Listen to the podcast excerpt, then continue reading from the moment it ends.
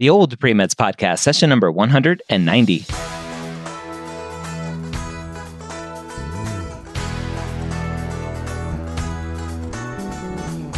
You're a non traditional student entering the medical field on your terms. You may have had some hiccups along the way, but now you're ready to change course and go back and serve others as a physician. This podcast is here to help answer your questions and help educate you on your non traditional journey to becoming a physician. Welcome to the Old Pre-Meds podcast. My name is Dr. Ryan Gray, your host here every week, where I take questions directly from you from the non traditional pre med forum over at medicalschoolhq.net.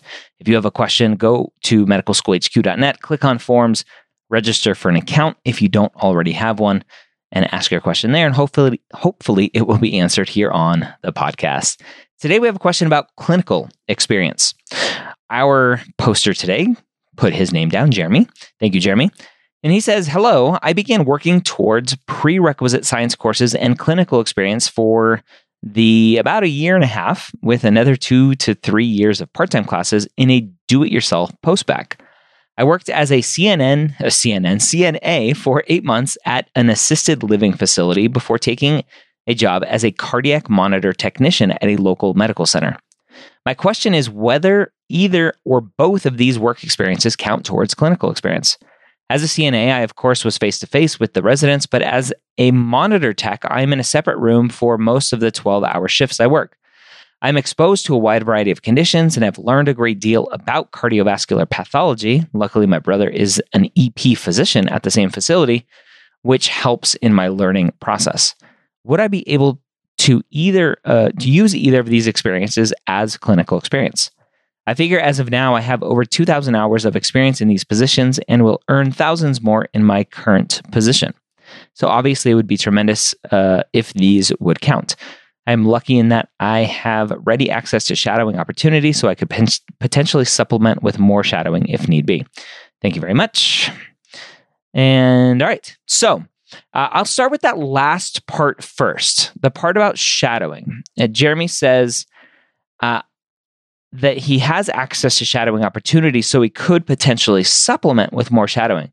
And and I always warn students that clinical and shadowing are different. They are different parts of your activities on AMCAS and that you need to make sure that you have shadowing and clinical experience. And so for for Jeremy here, just because you have potentially amazing clinical experience doesn't mean you don't need to shadow. Consistency in everything is very important, and shadowing is important. So make sure you're doing that. CNA, one, 1000% clinical experience. Great clinical experience, no concerns there. Cardiac monitor technician. My question is what is he doing? What are you doing, Jeremy, as a cardiac monitor, monitor technician? Are you literally only sitting in that room, kind of observing and, and monitoring the monitors? Uh, or are you interacting with the patients, putting on leads, doing all of that stuff as well? If you're doing everything, putting on leads, taking off leads, talking to patients about what to expect, etc., clinical experience. If you're only sitting in a room watching the monitors, I I don't know if I would consider that clinical experience. Though it sounds kind of silly because it obviously you're in a clinical setting, you're doing clinical things. So I would potentially put it down as clinical experience, um, but be prepared to to be questioned uh, on your ability. So interesting, interesting position. And uh, if you can, try to just make it more clinical than maybe it is now by interacting with those patients more. But make sure as you're going through this process that you are doing both clinical and shadowing.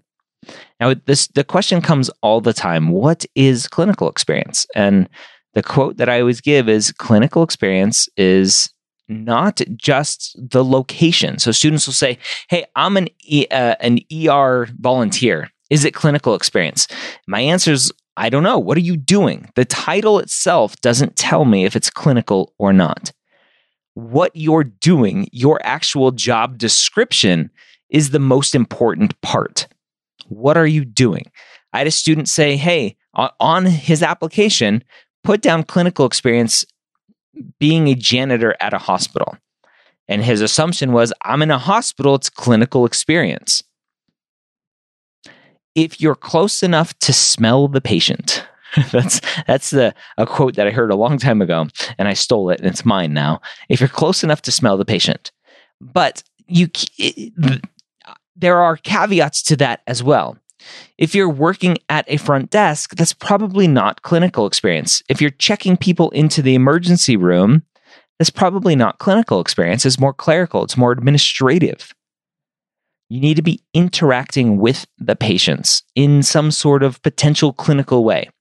Child life is very interesting. Some schools like it, some schools don't. I think it's great clinical experience when you are in an emergency room and you're helping register patients in an emergency room, right? They they come rushing in, they go right back to the the trauma room or wherever they go, they're bypassing registration.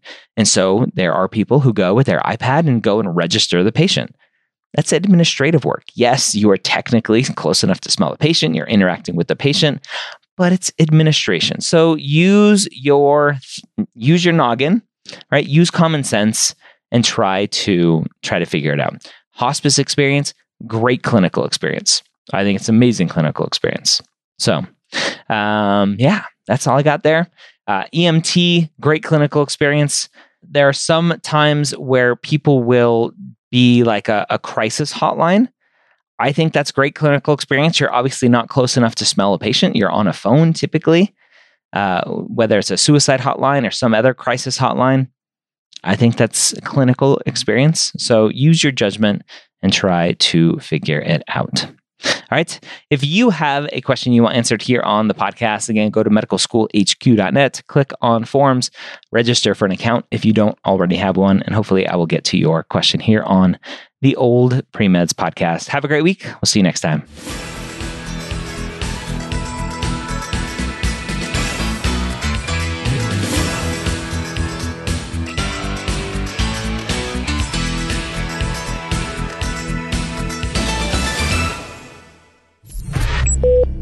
This is MedEd Media.